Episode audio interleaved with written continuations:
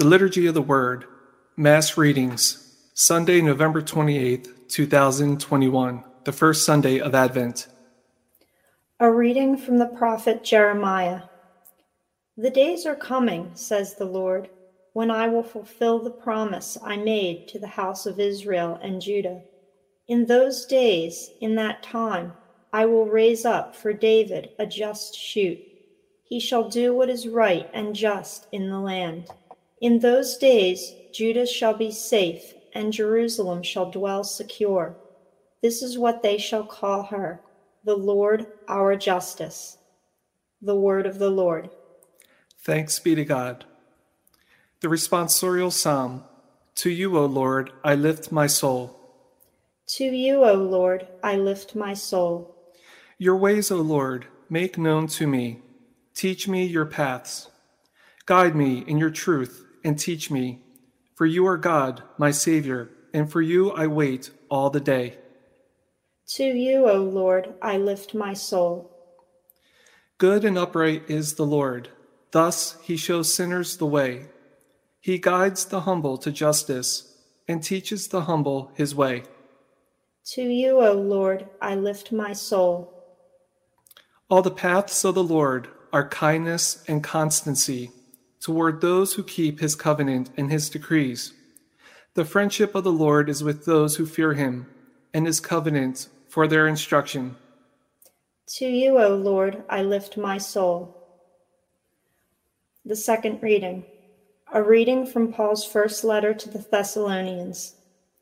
Brothers and sisters, may the Lord make you increase and abound in love for one another and for all, just as we have for you, so as to strengthen your hearts to be blameless in holiness before our God and Father at the coming of our Lord Jesus with all his holy ones.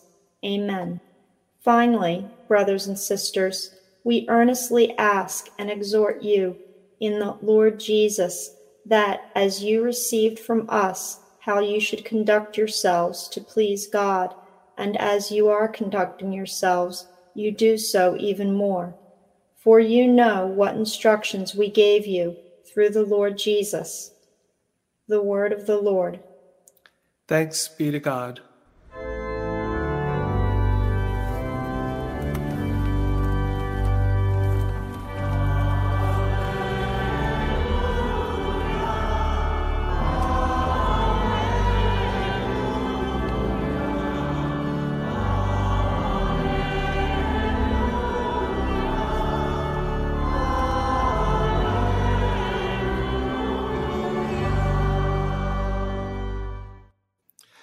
A reading from the Gospel according to Luke.